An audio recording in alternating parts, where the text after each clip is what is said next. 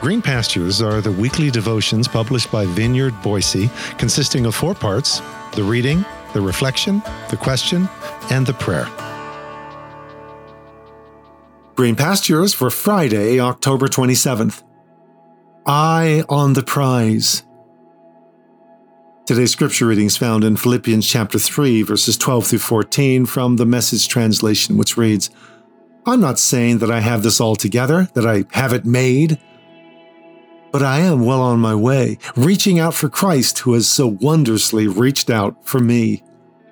Friends, don't get me wrong. By no means do I count myself an expert in all of this, but I've got my eye on the goal, which is where God is beckoning us onward to Jesus. I'm often running, and I'm not turning back. This is God's Word. Hands down is my most common mistake on the dance floor, looking down at my feet on the floor rather than focusing on the one with whom I'm dancing. Hands down, it's my eyes down that's the problem, and it messes up the dance every time.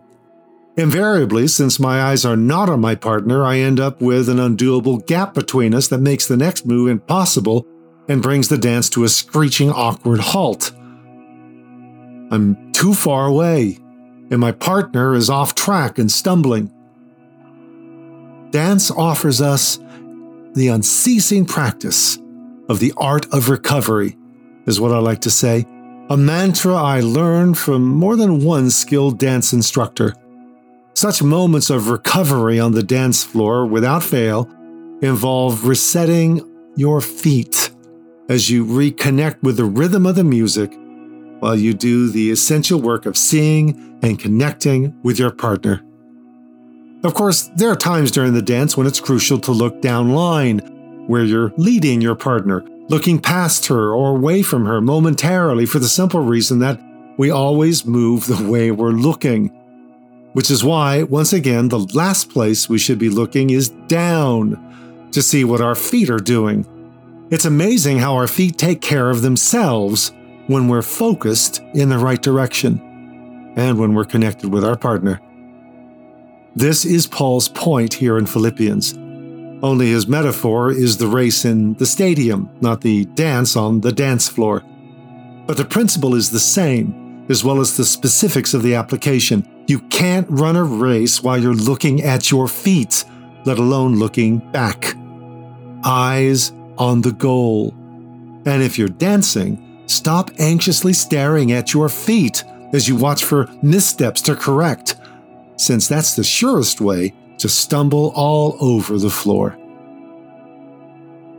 Keep looking down line and keep your eyes on your partner in this grand dance of life, people.